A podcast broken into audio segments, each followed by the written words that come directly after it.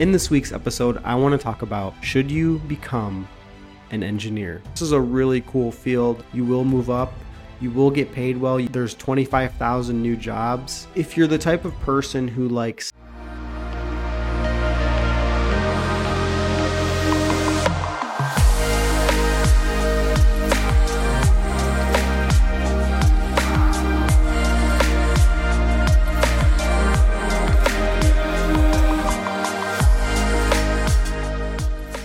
What's going on, everyone? Welcome to the Skies podcast and channel. I'm your host, Tony Masad. In this week's episode, I want to talk about should you become an engineer? Before we get into that, if you're watching this on YouTube, make sure to click that like button, subscribe, click the bell notification. If you're listening to this on the podcast, please leave a review and share this with whoever you think will benefit from. So, on to the topic for this week. And uh, I just want to mention uh, if I sound a little congested, I'm coming off the tail end of a cold, so my voice might sound a little different than normally. So, should you become an engineer? In my opinion, again, I always say this at every um, topic, but uh, you can do whatever you want. You're the director of your own life. Myself, I am a mechanical engineer. I really think it was worth it to get that degree for many, many reasons uh, but I do enjoy my career. I do love it. So let's talk. So, I mean, if you're the type of person who likes science and math and you're c- creative and you like to create things, um, and you know you're you you're really involved in the STEM field, I think engineering is a really great path because engineering takes a lot of the theories that science creates and then applies it like to the more commercial, uh, you know, consumer uh, world or or government or, or whatever field you might work in right? There's a lot a lot a lot of opportunity. It's a really promising field.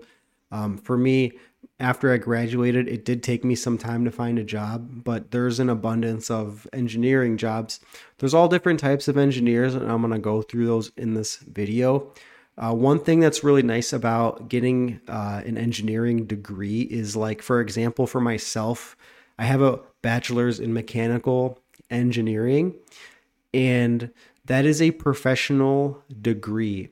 It's not a pre professional degree, it's a professional degree, meaning as when you get your degree, right, uh, and you start working, like you are a, a professional, you're a paid professional. So that's one of the nice perks. Not all degrees are like that. They require, you know, higher levels of education and, and whatnot. So, right, great um, income and job opportunities right out of the gate. Just a few things, right, about becoming an engineer. It's a very technical field, at least I'm, I'm speaking for myself.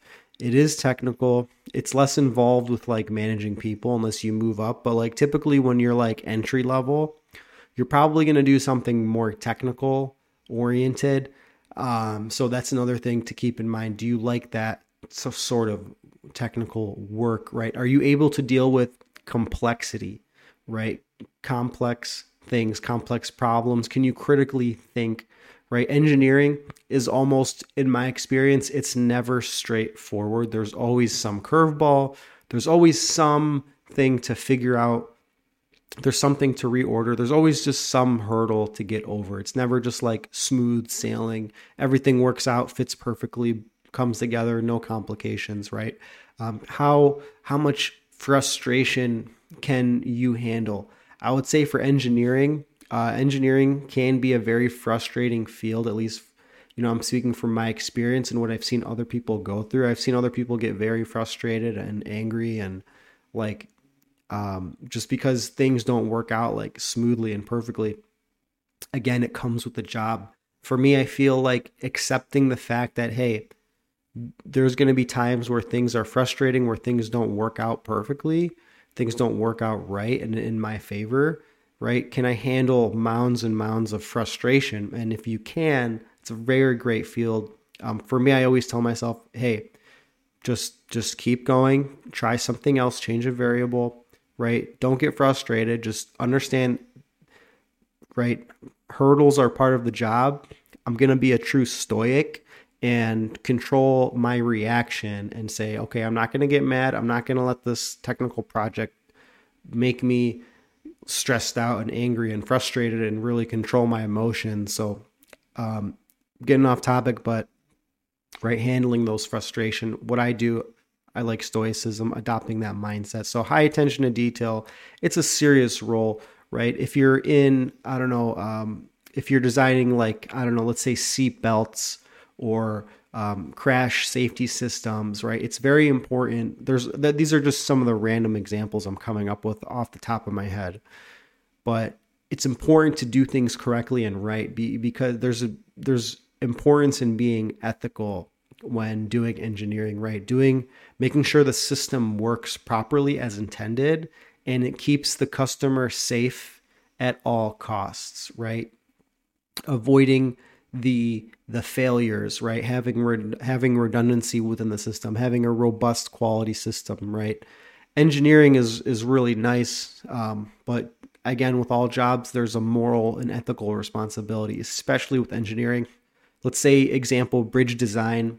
I don't know, the engineers do a poor job with the bridge design. They use cheaper materials than what was supposed to be used. The analysis, the structural analysis was done wrong, the build was done wrong a say somebody drives over the bridge, it, the bridge just collapses. You have people that can get hurt or killed. Um, a lot of you know, okay, seatbelts, a lot of safety systems. There's there's so many endless examples of products and things that are engineered by engineers um, where if they fail, somebody gets hurt, somebody dies, there's a lawsuit. It's just a whole mess, right? So I would say definitely it's a serious, serious role. Um, so definitely keep keep that. So I would say the world, in my opinion, uh, the world definitely could use more engineers. Um, typically because there's always a need for like innovation and technology. Uh, I really believe we always need that. So we always need the scientists, we always need the engineers, we always need the people um, that are there working. Um, you can see behind me, I've got my dog. If you hear her scurrying around, so I'm gonna go ahead. I'm gonna present my screen and just show you. These are some of the various engineering occupations. This is from the U.S. Bureau of Labor Statistics, and I will leave a link to this in the description. But you have aerospace engineers. Aerospace engineers design primarily aircraft, spacecraft, satellites, and missiles. You can see the 2021 median pay is $122,000. Uh, so pretty solid. Uh, another, this is like, you know, similar architecture. I love architecture. Um, it's not engineering, but it's like, it's, it's very similar. Um, architects design, plan, design houses, factories. You have bioengineers and biomedical engineers. This is a really cool field. Um, biomedical engineers combine engineering principles with sciences to design and create equipment, devices, computer systems, and software. You can see the median the median uh, pay is ninety seven thousand. So you have chemical engineers, you got civil engineers. I think civil engineering is really cool. Civil engineers design, build, and supervise infrastructure projects and systems. I really believe we definitely need more infrastructure and we need better quality infrastructure. From what I've seen here, at least in Michigan or in the USA. Um, you have industrial engineers. I've seen some really impressive industrial engineers who can like draw and sketch a amazing product, right? And they have like the engineering principles in their head and they'll like literally like hand sketch a product or, or create something. But um, industrial engineers devise efficient systems that integrate workers, machines, materials, information, and energy to make a product or provide a service. Median pay uh, 2021 is 95K. You have material engineers. So over here we have mechanical engineers, which would be myself. Uh, mechanical engineers design, develop, build, and test mechanical and ther- mechanical and thermal sensors and devices. It's a lot more complex than that, but yeah, that's pretty much it. Median pay 95k.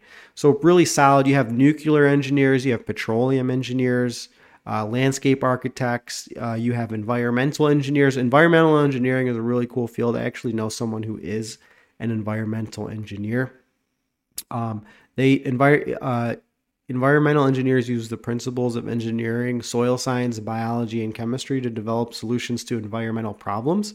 So if you're like somebody who's like into science and and you love math and you're really passionate about the environment and creating solutions to clean it and and improve the health of the environment, um, this is a really great path, um, in my opinion. Right, median pay 96k.